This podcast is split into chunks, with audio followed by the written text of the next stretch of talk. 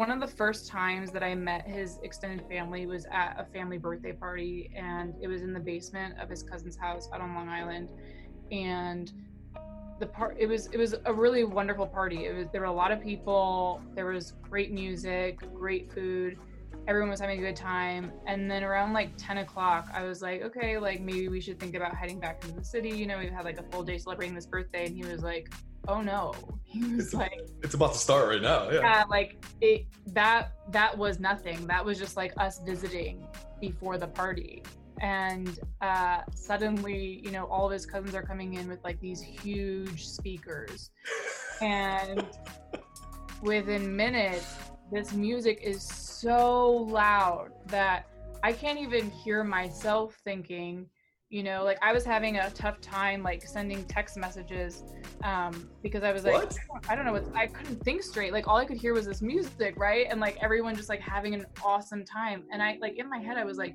if i did this growing up like i would have the cops at my house within minutes. Like my neighbor would call the cops on me in a heartbeat and like this would be shut down and everyone would be sent home.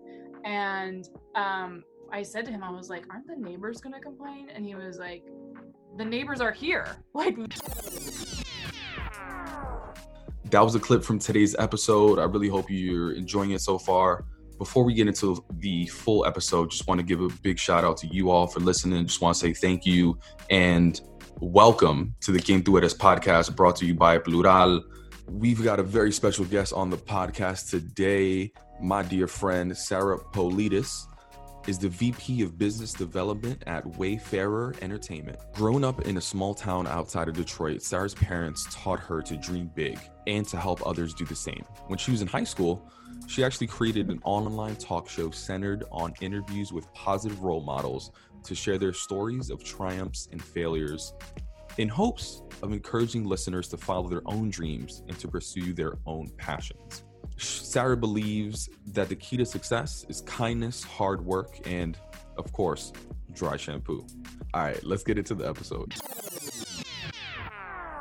that's the too. beauty of zoom it like puts like a gloss on you like i look glowy but really i'm just sweaty um, I, I, I, Pavel, I'm, I'm, I'm distracting us. I'm sorry.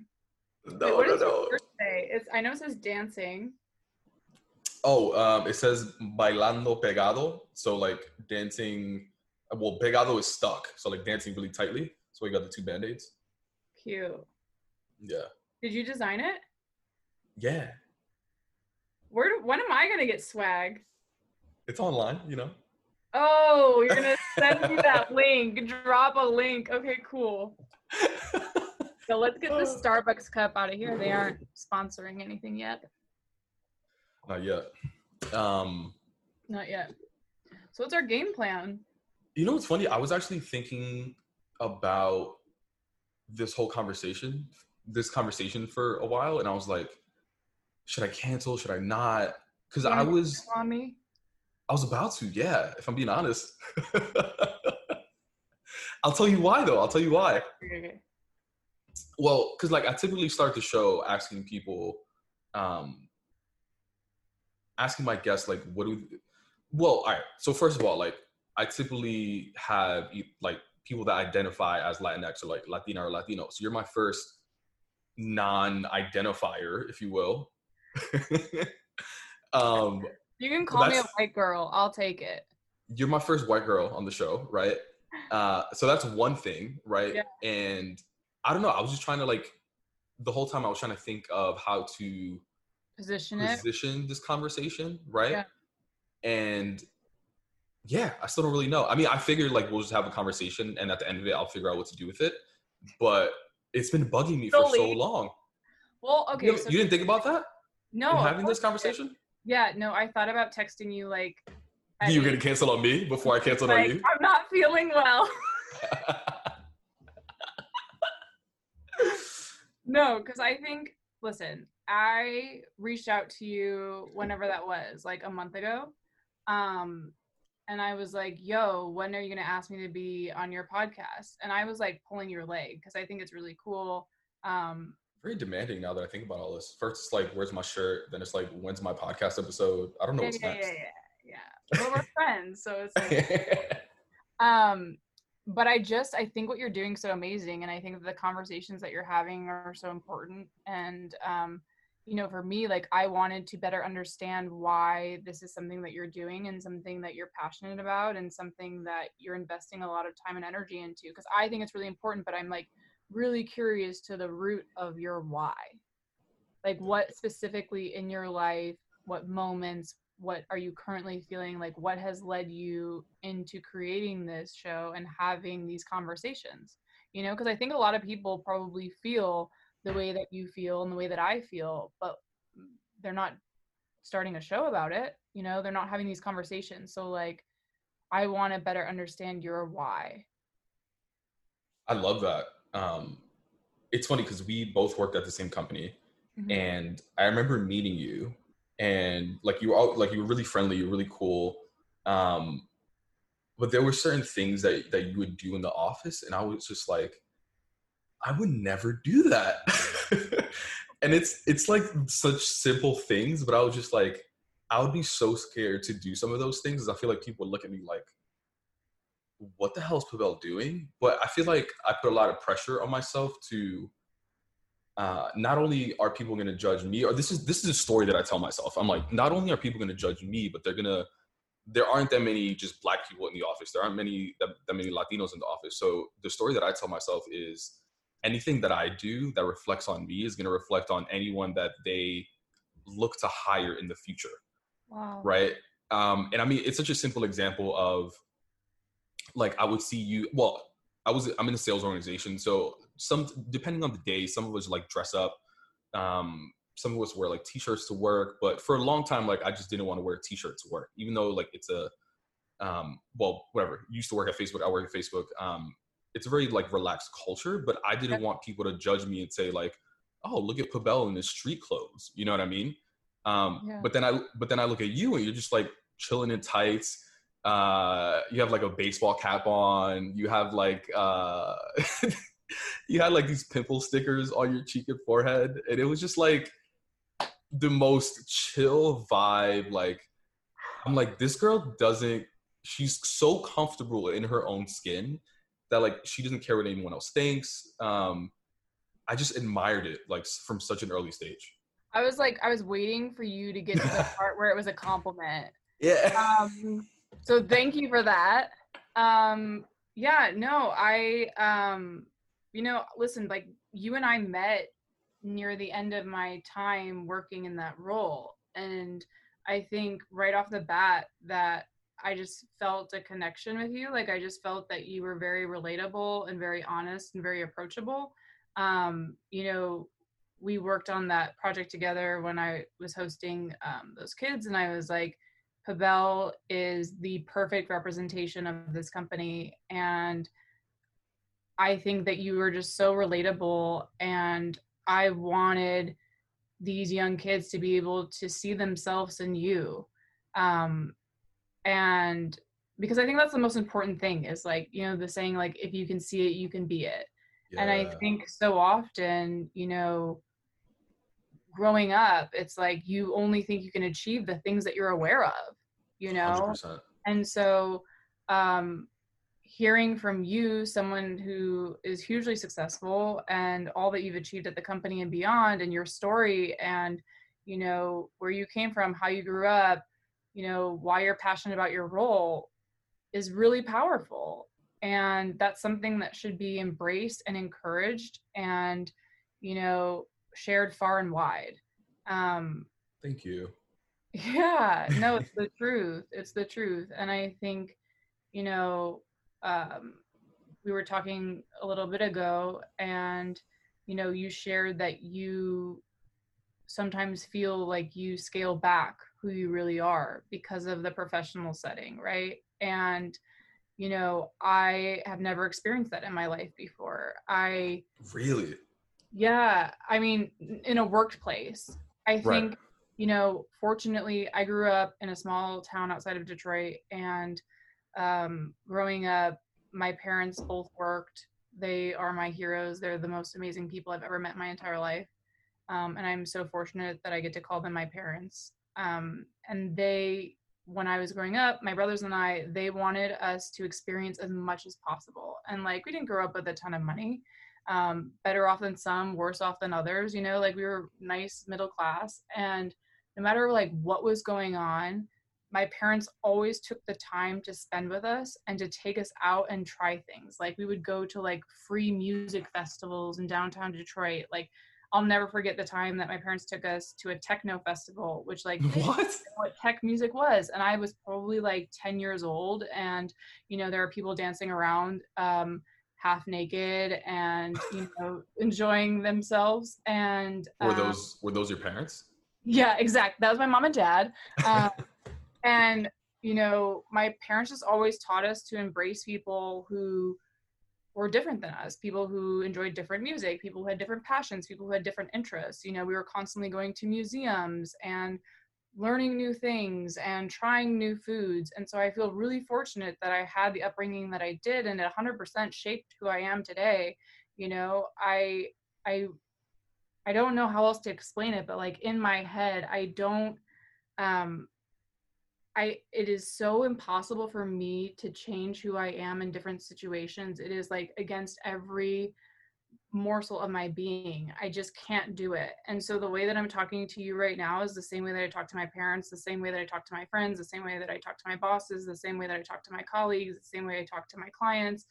I just can't filter myself for better or for worse. It is what it is. And so um you know I think that we always end up where we're meant to be in life and surrounded by the people that we're meant to be with. And I've just always been on the impression that like if I'm not somebody's cup of tea, that's fine. Like we'll figure it out. But like I cannot change who I am to adapt to a situation.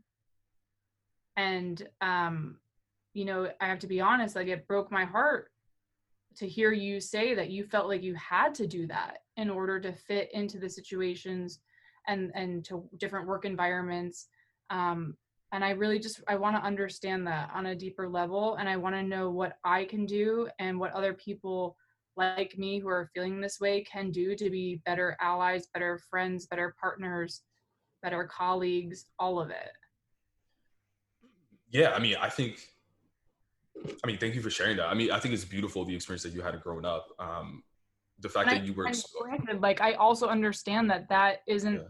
you know, that's not super common and that's not the norm for a lot of people. And I'm super fortunate for that. And I, you know, I strive in my life to make other people feel that way. You know, like I want to create a safe.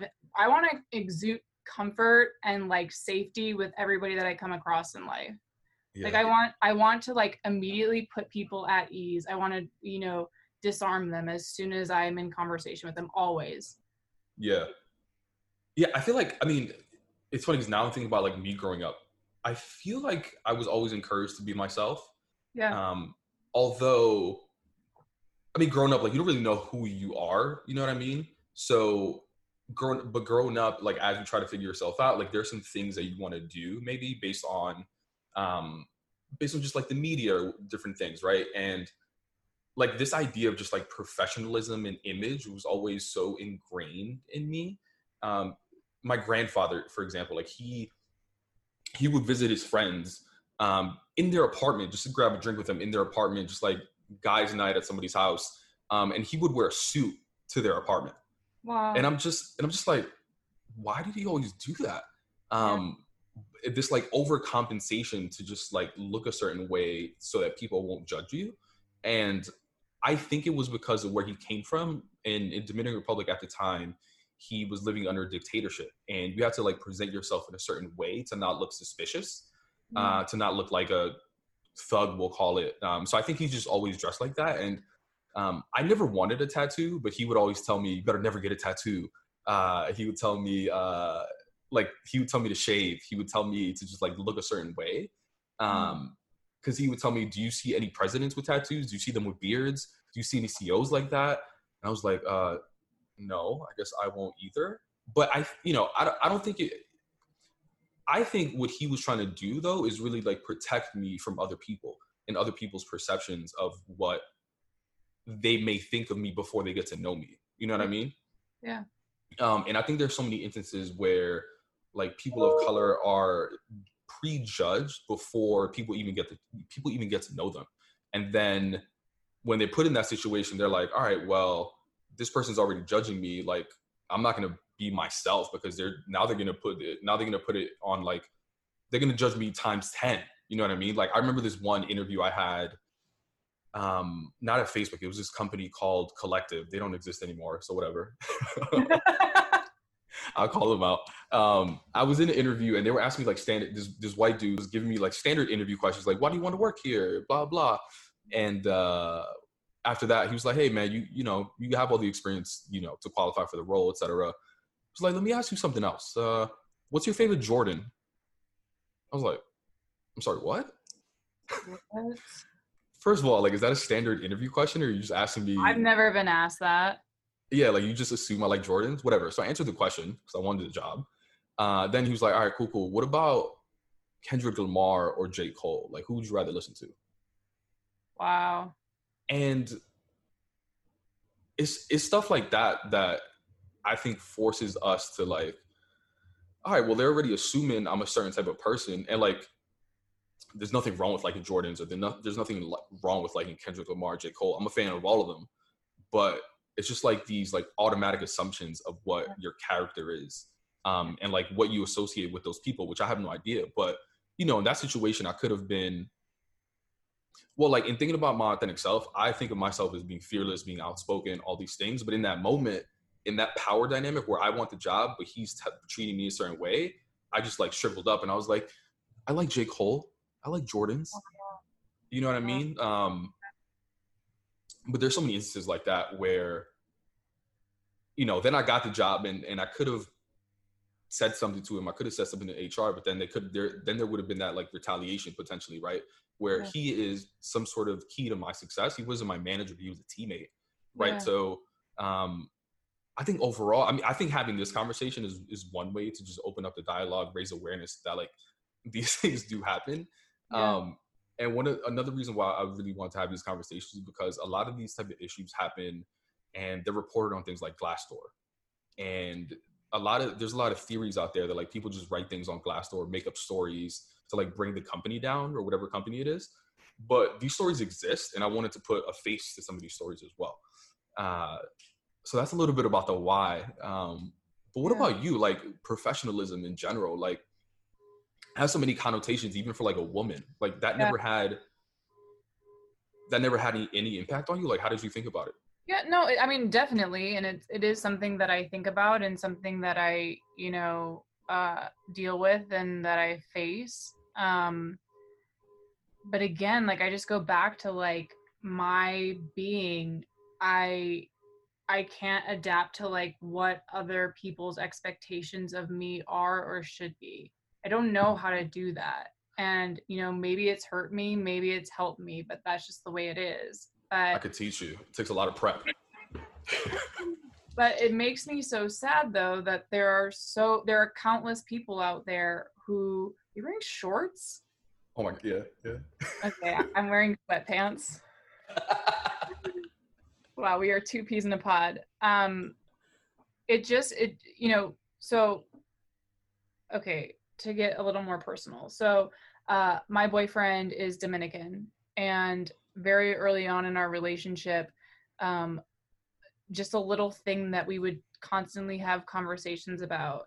Um, I am 100% that girl who's comfortable like waking up in the morning, throwing on a pair of sweatpants that I probably, you know, wore the night before when I was chilling on the couch watching Netflix and like, you know, dirty hair, brushing my teeth because if you don't brush your teeth, that's gross. Like you should always brush your teeth. Like I'm cool without showering, but like always brush. Oh, and oh, cool without showering. you know, for like at some point in the day you have to you can leave the house without showering. Well, my boyfriend can't. He has to get up, shower, and like put on like an outfit. Like he needs Interesting. he Yeah, needs yeah. to feel like he looks presentable. Mhm. Whereas like I can wear the same t-shirt that I wore when I was like, you know, 14 years old in high school that, you know, has holes in it and stuff. And he like puts on I call him his work pants. He puts on like work pants and a button down and I'm like, we're just going across the street to the diner Yeah. to just like yeah, yeah. grab a nice little breakfast. You know? And for him like it started off as like a little silly thing that I'd be like, it's unacceptable that I can get ready and out the door faster than you, you know? And then it started to be like, okay, no, but really like I'm getting frustrated because like I just want to be able to like go and like be comfortable in who I am. And then when you dress up and you look presentable, then I feel like I need to dress up and I need to look presentable. And so like what is this need that you have to feel, you know, like super put together and looking professional all the time? It's Sunday at 8 a.m. Who am I kidding? 10 a.m. You know? um Did, did you him- ever have the conversation around like why though? yeah so like for him it's just it's part of who he is you know? For him um it's culturally that's how he was raised you know? To always be looking your best and feeling your best and putting your best foot forward in all situations and all matters and showing up that way. Um and you know hearing you say these things like i feel like we need to dive deeper into it and i need to better understand that. Um because i feel you know i i've never felt that way before um and so there's there's a lot of things that come up in our relationship that are just um different you know culture we were raised different we grew up in very different places i grew up in a small town he grew up in brooklyn you know and so um i love the opportunity to learn and teach each other um and and find the commonalities in our differences and then also like have differences and be cool with that you know Yeah. and um i'm so excited about our future together and the way that we continue to grow and bring out the best versions of each other and transform together i think it's awesome that reminds me of um, I was dating a girl and I had a similar situation. I mean, there's so many memes about this, and it's like I don't know, Sunday morning. I'm like, oh, let's go get coffee, a little brunch, um, but not like a sit down party brunch. Just like let's just go to like the corner deli, pick up some brunch, Yeah. and like come back. And she would throw on like jeans, heels, heels, and a nice top. that's And I'm just like, I was so aggressive, but it's it's such a it's such a cultural thing. yeah Not, I mean, yeah, yeah, yeah we're very uh, appearance based, but I'm wondering. I'm sure it's different for everyone, but I'm I'm wondering if it's more so um, like perceptions, like other people's perceptions, and like we're doing it for other people most of the time. Yeah. No, I think I think about that a lot actually because especially like hearing you say that you thought I was a crazy person when we worked together. It's like, you know, if you're the one thinking that, obviously other people are thinking that too, right? Like there's got to be somebody that's like, wow, Sarah's wearing a ball cap again, you know? Um but it's like who even gets to decide like what is professional and what is not, you know? I Like, agree. like where where does that come from you know i'm not showing up in you know half naked wearing you know not wearing any clothes and you know haven't showered in two weeks um but you know when will i be seen purely for you know my capabilities and you know my assets that i bring to the company regardless of the way that i look or regardless of the color of my hair or the color of my skin or what you know designer i'm wearing or not wearing you know Right. like these are things that really fascinate me and i i try desperately to understand you know like where that all comes from and it's a multitude of things and reasons and you know i'm more focused on what can we do to break those things and um i ultimately i just want to be the best version of myself and i want to be around people who want to continue to be the best version of themselves and i think that we can always learn and we can always grow and we can always better understand and so um you know that's why i wanted to have this conversation with you because you know you've shared things with me already that like i've never thought about or i've never experienced i've never been on the receiving end of that um Yeah, you know and there's And- nothing wrong with that. That's fine. What about um? And tell tell me tell me because it's so interesting because I historically I, I was telling you this before like historically I've only dated Latinas, but Yeah. I mean there was one girl in college well Latinas or black women but I was dating I was dating this white woman and like for for so long I never even thought like I would have anything in common with a white woman. Mm. It, it and it sounds like so so strange, probably, right? Like we're all people. We have some like we probably watch the same shows and music and whatever. But like for me, like I, I've always thought of us being just like so different, and I was just like, this is never gonna work. yeah. But she was actually really dope. Uh, and I can't say anything. I can't say anything negative about her. Like she's dope. Um, but Yeah. during it, I found myself feeling like uh like, am I a sellout? Am I like not Dominican because I'm dating a white woman?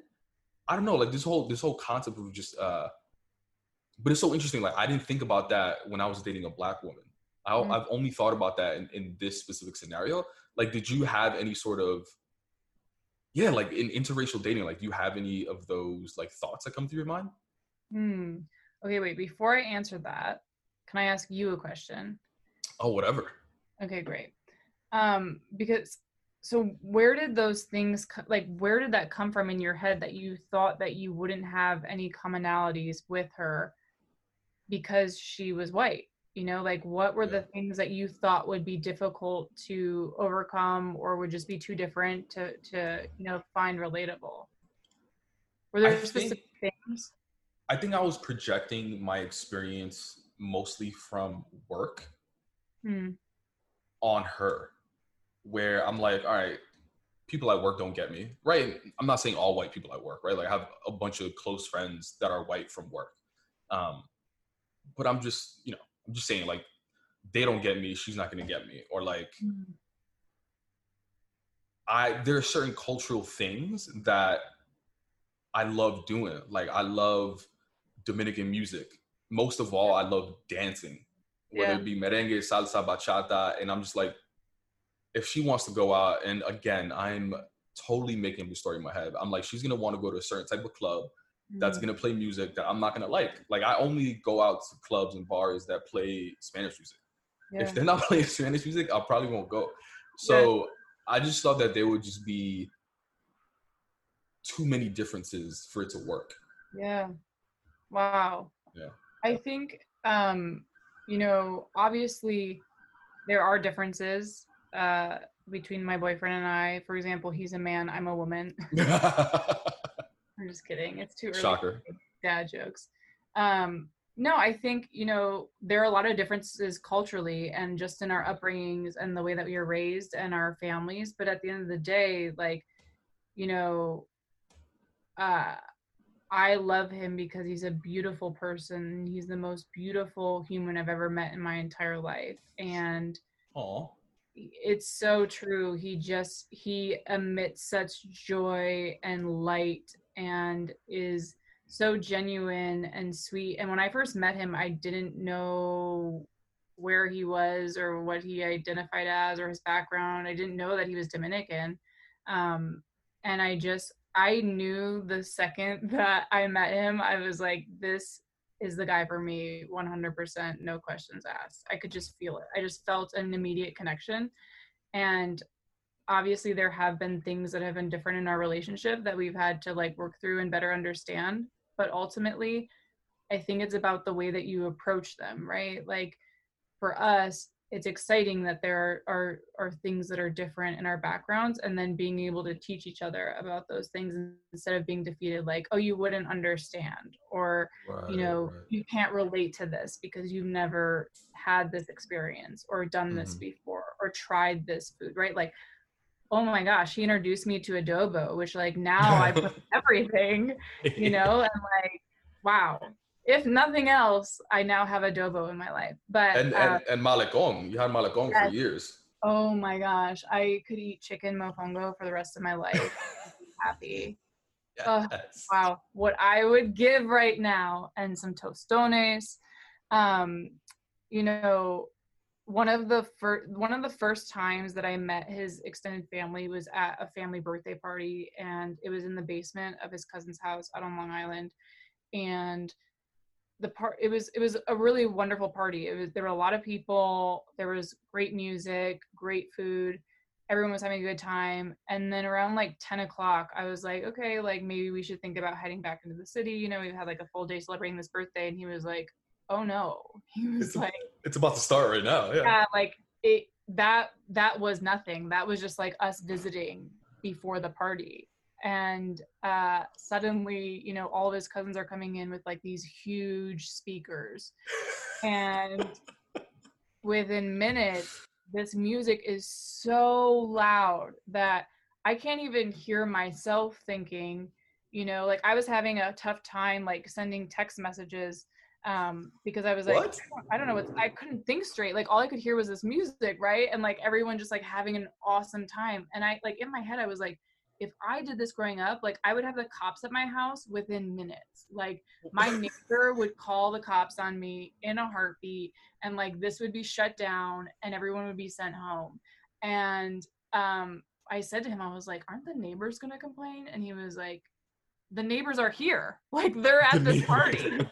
Um That's the secret. That's how you have to do it. exactly exactly. Now i know. Um pro tip. Um so you know we were there till like i don't know the wee hours in the morning i was like are we sleeping here like what happens now right and it was just like this completely different you know it was a child's birthday party Yeah, like, yeah, yeah. like it's like an eight year old okay like Those part those parties are for the parents, not the child. yeah, no, but this turn up was real.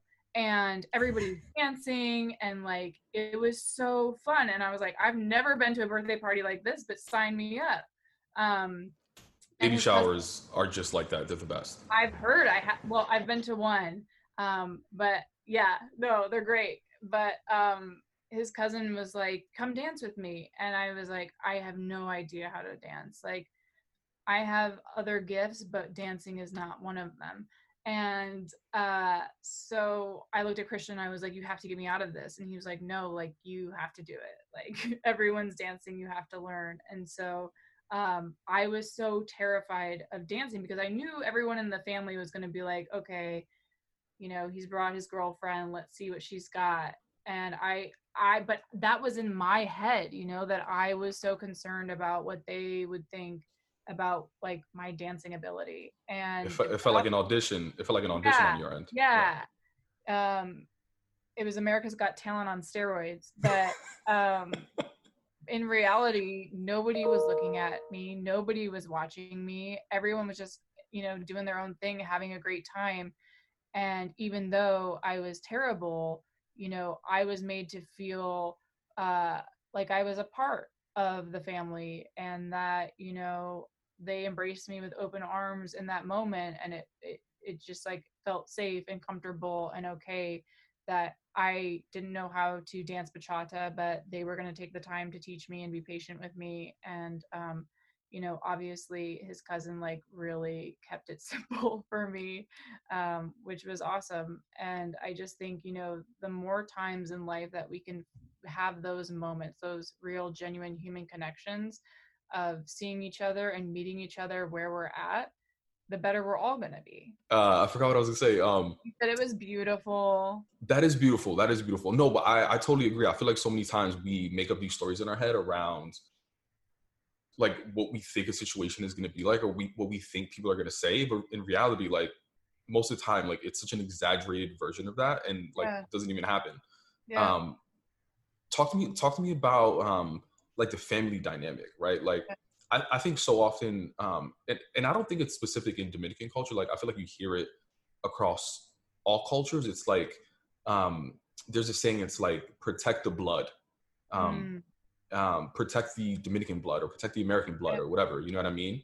Um, and you see that I think a lot of people talk about it in the sense of like racism for Black people. It's I'm wondering if that happens the other way as well, right? Like, do they not want their sons or daughters going out with um, white women, white men to like not be a full Dominican baby, for example? Like, if if that couple were to have children, I'm just wondering like what that dynamic would be like.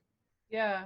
Yeah. No, I think it's it's different um with every family, of course. And I think that, you know, it's something that a lot of cultures experience. And so I think, you know, there are probably people on both sides. There are people, you know, there are probably friends of ours who have questions and, you know, have those concerns. And I think, you know,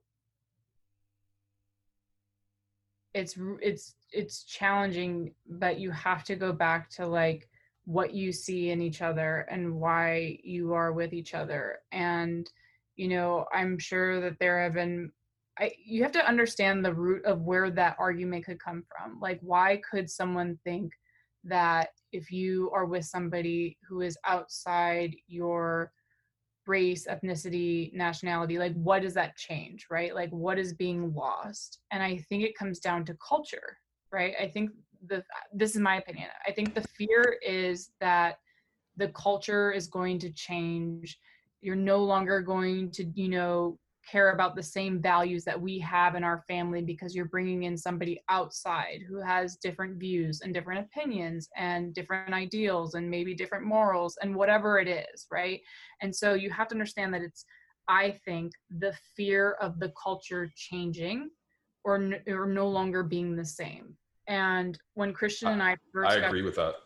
When I Christian, can definitely see that. Yeah.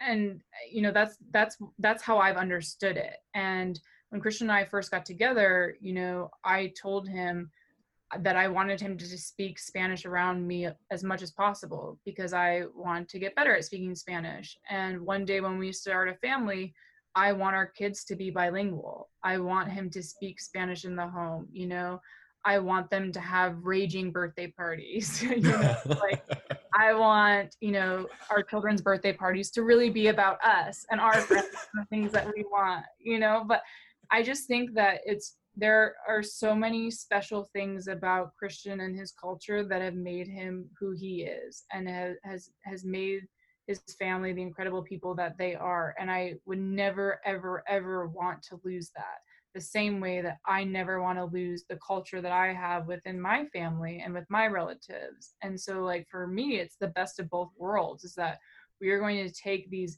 amazing parts of who we are and combine them and then, like, have these like superstar children who are just so in tune with the world. Um, that was a lot, but I love um, that. But I think, you know, we, we we've talked about this a lot especially recently with everything going on in the world that you know okay we may create this super loving home super accepting home super positive home but when our kids go out into the real world you know what are they going to deal with? How are they going to be seen? How are they going to be labeled? How are they going to be identified? And i think even if we weren't in, in an interracial relationship we'd still have those concerns right? I think parents genu- genuinely fear like you know is my what is my kid's experience going to be like at school? Are they going to be accepted by their peers right? And it's heightened when you add that element of race and culture and identity right? And uh I shared this with you, but beyond you, I haven't shared it outside of my, you know, um, my parents. But uh, Christian and I were walking a couple months ago in Los Angeles, and we were approached by what I can only presume was a white supremacist. Um, and he had a Betsy Ross flag, which is often used by the KKK. And uh, Christian and I were walking, holding hands in our neighborhood and he drove up to us and just started yelling foul foul things. And my immediate reaction was to get mad and i was ready to fight. And i i'm not like a i never want to harm anybody. I'm not a physical person like that. I, am not an aggressive person but i was so infuriated that somebody could have so much hate in their heart and attack us you know purely for being in an interracial relationship um, whereas Christian was like so calm, so cool as a cucumber, and was like, let's just keep walking, like not even fazed by it. And, you know, I got upset then with Christian because I was like, why aren't you mad about that? That was horrible. That was terrible. That should never happen to anyone ever. And, you know, for him, he was like, things like that happen they've happened to me before. You know, I've been in situations like that. I've seen things like that happen. And for him, it was just like, you know, it was a normal thing that he has experienced throughout his life to different degrees, of course. But he was like, that's just a crazy person and they don't matter to me. Right. And um, you know that that was something that we had to work through because i couldn't understand that. And then it just broke me to to understand that he was just numb to things like that because there are things that he so often experienced right? And you know we started to talk about how do we change it for the future? Because we can't go back and change the time that you know you were stopped and frisked on your way home from from work because you were carrying a bag and fit the description and look suspicious. We can't change that. But what can we do going forward to make sure that those things don't happen you know in our community and you know to whatever extent of our power that we have um, and how do we make sure that that isn't something that our children experience right? And i don't know that i have the full answer to that yet um, but it's something that we are constantly talking about you know? We think about like if we named our kids and you know they had a white name but you know maybe our kids are darker and they look more like christian. Is that what does that mean for them you know? Or if they have you know a traditional dominican name and they are you know super pale like what what do they then have to justify that they are you know 50% dominican? Will they constantly ah. have to go through life and you know feel like they have to justify their culture and their and who they are right? And so we've had a lot of conversations about how we identify and um, you know what we can do to you know create an accepting and loving world. And i think that it it really goes back to the way that we treat the people in our lives right? I mean you can't control everybody but you can control the things that you are responsible for and that's you know how you treat people and how you make them feel um, and that's where i think it starts you touch on so many so many things but it's so unfortunate that it's it's so unfortunate that incident that, that you and Christian experienced. Um, it's so unfortunate that that happens to so many different people. I mean, I have um, my cousin who is Puerto Rican, who's very light skinned, probably like same complexion as you. Uh, was going out with a I think Jamaican woman at the time, and he got um, he got stopped at gunpoint at one time at one point in in New York City in the subway for that same very reason. Just they didn't they were just criticizing his relationship, the fact that he was in a you know in an interracial relationship, and they just didn't see that as being acceptable. Um, which is so unfortunate that people still think about think like that in these times. Um, and going back to another point that you mentioned too around like that fear of losing the culture, I think I shared that same fear. Like I always feel like I'm not Dominican enough in certain situations. Wow. And I mean, that's like a whole other topic, but like, I don't go to Dominican Republic every year. Like, I don't know. Like, people ask me all the time, like, where to go to Dominican Republic. And I'm like, I don't know. I'll send you a TripAdvisor list. You know what I mean? Yeah, yeah. um, so like, there, there's this like weird dynamic with just like my Dominican identity that I think a lot of I think a lot of us go through that weren't born there or weren't raised there. Um, but yeah, at the end of it, I agree with you. Like, I think we should be able to go out with whoever we'd like. We should be able to love whoever we love. I think there are ways to.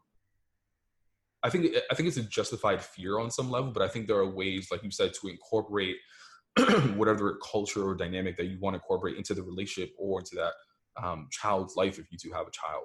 If we tell people that you cannot, you know, mix with other races and ethnicities because you need to protect your culture that's racist we're promoting racism you know what i mean and so you know i don't like i don't think that anyone in our network of friends family colleagues i don't think they're racist i don't think that they look at us you know like and and curse our relationship but i right. think if anyone were to have concerns about a relationship it's you know about the pr- preservation of culture yeah. and you know culture is unique to each individual and to each family like to hear you say that there are situations in your life where you don't feel dominican enough like that's that's really heavy. Oh. so heavy that your camera broke. Um but that that's a that's a lot to unpack you know? Like i don't know that i've ever questioned like do i feel white enough? You know? like i I'm I've sorry to laugh at that. That was that was yeah. I've never thought that, you know, like that's a crazy, like, I don't know, maybe some people have. Um, I never feel white enough. I don't know, but like, I'm, I'm, I, That's gonna that's gonna that's gonna be the the name of this episode. Am I white enough? you know, but so I, I, I'm, I'm, I, and I've also never had somebody tell me that I wasn't white enough or that, Yeah. um, you know, my father is Greek, my mother is Polish, German, and Hungarian. Um, and you know, I don't, I don't, I can't speak any of those languages. I can't cook any of those foods. Um, and you know, I could maybe name 10 cities across all of those countries combined That's pretty good. Um, yeah we'll take it um don't ask me to do that. But i'm gonna try later tonight just to, to make sure that i'm being factual.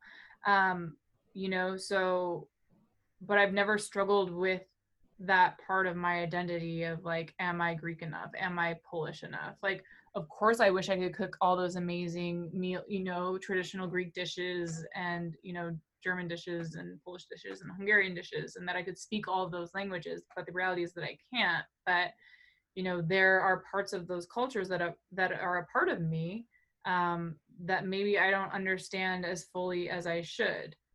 You know there are things that make me who i am and you know play into my mannerisms and my character that are traditionally deep rooted in my culture and i don't have that same sense of connection to understand that um. Yeah, I, I'd, be- I'd be really curious if uh, if Christian feels the same way as well. I feel like most of most of my Dominican friends feel like that. It's either because, like you said, right? Like um, we spoke about languages, and language is a huge part of culture, right? Yeah. Um, it's how different cultures communicate, obviously. Um, so I have friends that don't speak Spanish that well. So if they're in Dominican Republic or if they're in a group of Dominicans that speak Spanish really well, they sort of like hide a little bit and they don't speak up as much, right? Because they're they're scared to say something in Spanish. Like the hell kind of Spanish is that, right? Or even if you know Spanish and you speak and you speak like Spain Spanish, like you Yeah, get made fun of. You get made fun of for that because it's not like this Dominican Yeah, yeah. Spanish, right? different Uh, dialect exactly, exactly. So there's so many things. I mean, there's certain Dominican foods that I don't eat, and I get made fun of for that. So, yeah, uh, I- I'm I'm always really curious of um, to hear to hear about those things. Wow. I mean, I'm very I'm very self-conscious of my Spanish. I will say that. You know, like his family's always been very supportive and you know, they they are very patient with me. I, I, I can speak pretty good Spanglish. Like I can get words here and there, you know. It's um the vocab that I struggle with. But, you know, uh his father texts me always in Spanish and you know, I first tried to uh, translate it on my own, and then I'll type a couple of the words into Google, Google Translate and piece it together, um, and and go that route because I I you know I want to put the effort in and show how much I care, um, and that's part of who they are, and that's important to me. And um, I don't know. I just think put, putting that effort in, right? Like if more people just put the effort in to understand and to appreciate each other's differences instead of calling them out and saying that's bad. Like I don't understand that. I don't understand how because someone speaks a different language or looks a different way is a bad thing. Like how deep you must be hurting on your own that you have to call out other people's differences and make them feel less than because they don't look or act the way that you do. Right. I, I- just think about that a lot. I think what I'm learning is just like the rest of the world just needs more people like you. Wow, that's the nicest thing you've said this entire time. Well, see you later. Bye. Oh my gosh, that is so nice. Thanks, Isabel. I'm serious. I'm, I'm really am. You know, it's funny. I think I might end it there as you were like, "Oh my god, it's a nice thing you said." No, but seriously, like that. Um, I feel like you are also just so self-aware as well, as far as like, you know, if someone if someone doesn't like me, right, or if there's some like maybe maybe there maybe there's an instance where like someone on Christian's some someone on Christian's family doesn't necessarily accept you, right? And you're probably then you in your head, maybe this is just you being curious, right? Um, it's like, all right, well, why is that? And then you're like, all right, well, it's because maybe they're fearful of losing their culture. All right, well, I understand that. Well, I'm fearful of that as well. You know, hey, hey, lady or guy, like it's not just you, it's mm-hmm. me and like this is what we're doing to to foster that relationship to, to ensure that the culture never dies. Yeah. Um and i feel like if more people had those those conversations with not only their significant others but also um that was a weird term significant others um with their boy with their boyfriends and girlfriends um but also with just like family members or whoever it is. Like i feel like conversations could just solve so many of our problems Totally. And I think also like let's be real, you're not going to get along with everybody. You know, you're sure. not always going to see eye to eye with everybody, you know, and and you know, while I don't believe in changing who I am to adapt to different circumstances or different people because I think every single person is important and is valuable and matters. And so you know, I think that's really the root of why I don't believe in changing the way that I talk to different people, right? Like I talk to my parents truly the same way that I'm talking to you right now, mm-hmm. and the same way I'm talking to Christian, and the same way I'm talking to his family, and the same way I'm talking to my bosses, because I I feel like if I alter the way that I speak and present myself, I'm telling myself that other people are more valuable or more important than other people and i just don't believe that.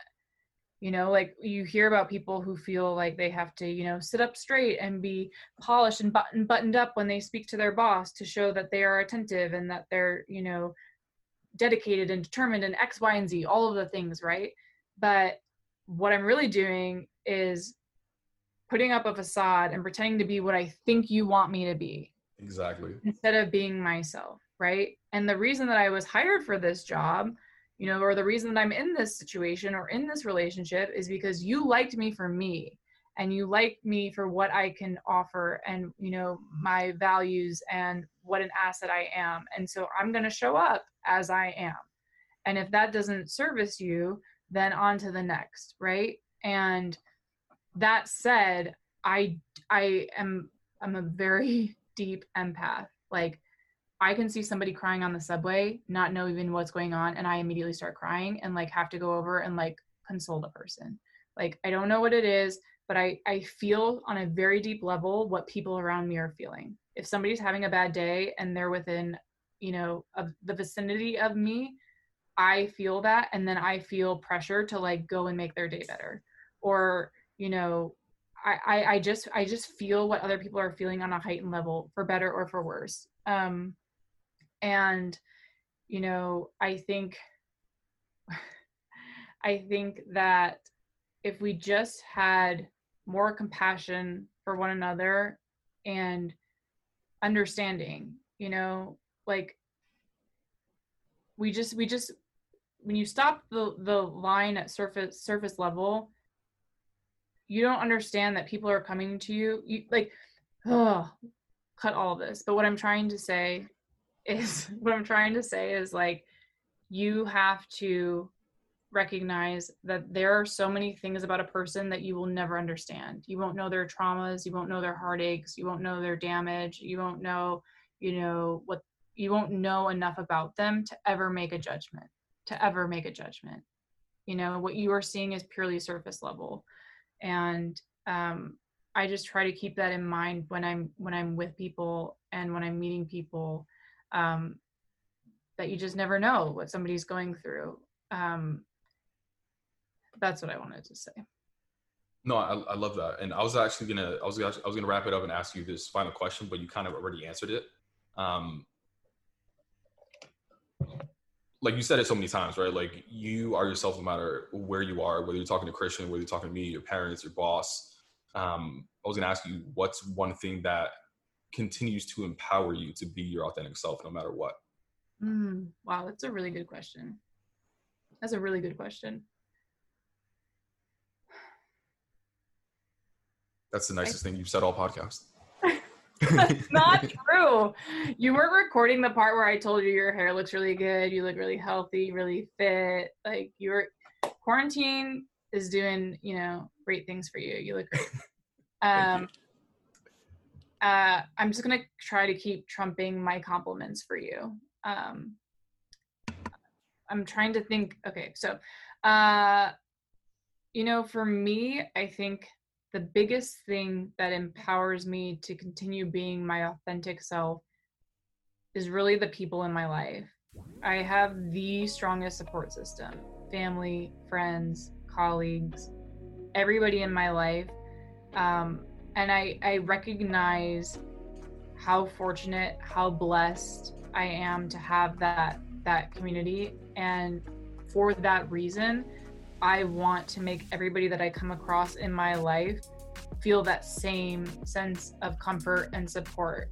And and I think ever since I was little, you know, I've always been passionate about, you know, helping other people and fighting for the underdog and making sure that everyone felt safe and you know accepted for who they are. It's something that's very very important to me because I know what what an impact that can have on your life when you are surrounded by people who believe in you and who love you and who support you and, and who encourage you. And you know, I really think that it's all of our responsibility to help bring out the best in people. And how do you do that? By love them and support them and encourage them. And so I really think, you know, my network of people have 100% inspired me, encouraged me, and supported me in, in always being my authentic self.